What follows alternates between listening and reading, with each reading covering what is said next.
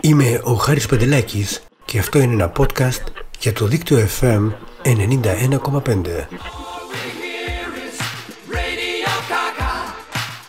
Η 13η Φεβρουαρίου έχει καθιερωθεί ως η Παγκόσμια ημέρα ραδιοφώνου με απόφαση της UNESCO ενώ υπήρχε μια πρόταση από την Ισπανία η μέρα ραδιοφώνου να τιμάται στις 30 Οκτωβρίου σε ανάμνηση της περίφημης εκπομπής του Orson Welles το 1938 που έμεινε στην ιστορία ως «Ο πόλεμος των κόσμων».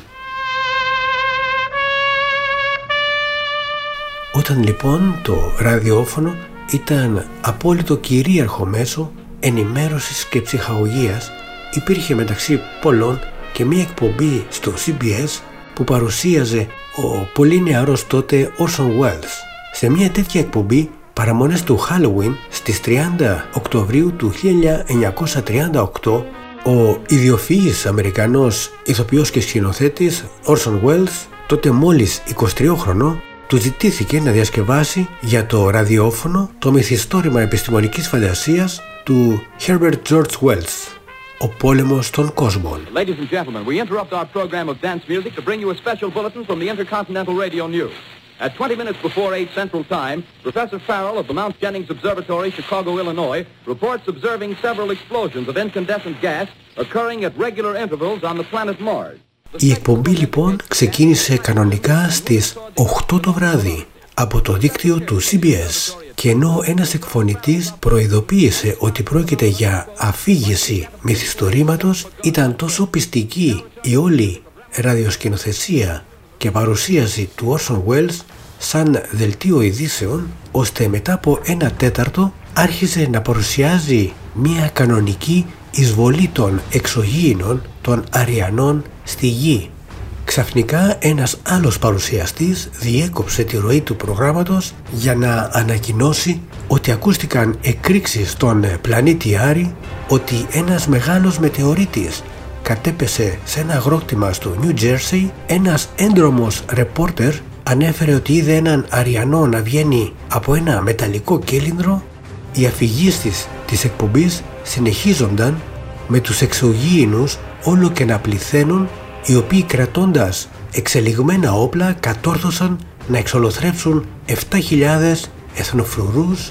ενώ ήταν έτοιμοι να εισβάλλουν στο Σικάγο και στο Σαν Λούιζ.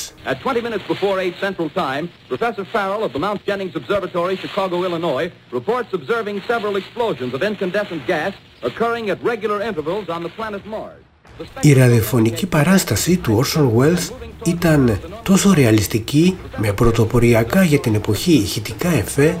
και ηθοποιούς που έπαιζαν πιστικά τους ρόλους των δημοσιογράφων και των ρεπόρτερ με αποτέλεσμα πολλοί ακροατές από αυτούς που παρακολουθούσαν την παράσταση πίστεψαν ότι πράγματι η Αμερική δεχόταν επίθεση από τους Αριανούς. Πανικός ξέσπασε σε πολλές περιοχές της χώρας μποντιλιαρίσματα στους δρόμους του New Jersey, έντρομοι κάτοικοι έσπευαν να εγκαταλείψουν την περιοχή για να μην πέσουν στα χέρια των εξωγήινων ενώ άλλοι έψαχναν να βρουν μάσκες οξυγόνου για να σωθούν από τα τοξικά αέρια που υποτίθεται ότι εκτόξευαν οι Αριανοί. Άλλοι πάλι ζητούσαν από την ηλεκτρική εταιρεία να τους διακόψει την παροχή ρεύματος για να μην εντοπιστούν από τους εισβολείς.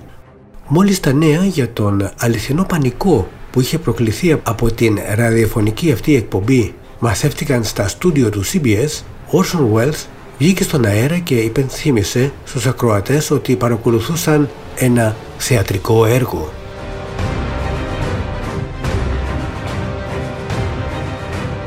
Ο πανικός που προκλήθηκε από την εκπομπή εκείνη δείχνουν την δύναμη αφενός που είχε το ραδιόφωνο ειδικά τότε αλλά και γενικότερα την δύναμη που έχουν τα μέσα ενημέρωσης καθώς επίσης την δύναμη των fake news. Πάρτε και μέρα μαζί σας στον ήλιο. Δεν απ' αυτή τη ζωή να ξεφύγω. UFO ο κόσμος εδώ δεν μου πάει. Ζήσει πεθαίνεις κανείς δεν ρωτάει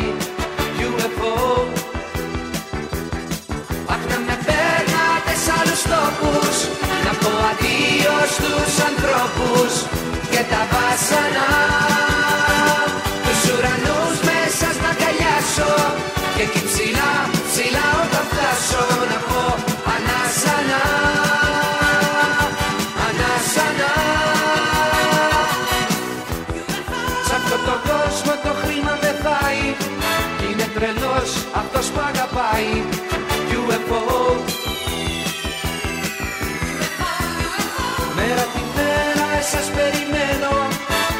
λεπτό που περνάει πεθαίνω UFO Αχ να με παίρνατε σ' άλλους τόπους Να πω αντίος στους ανθρώπους Και τα βάσανα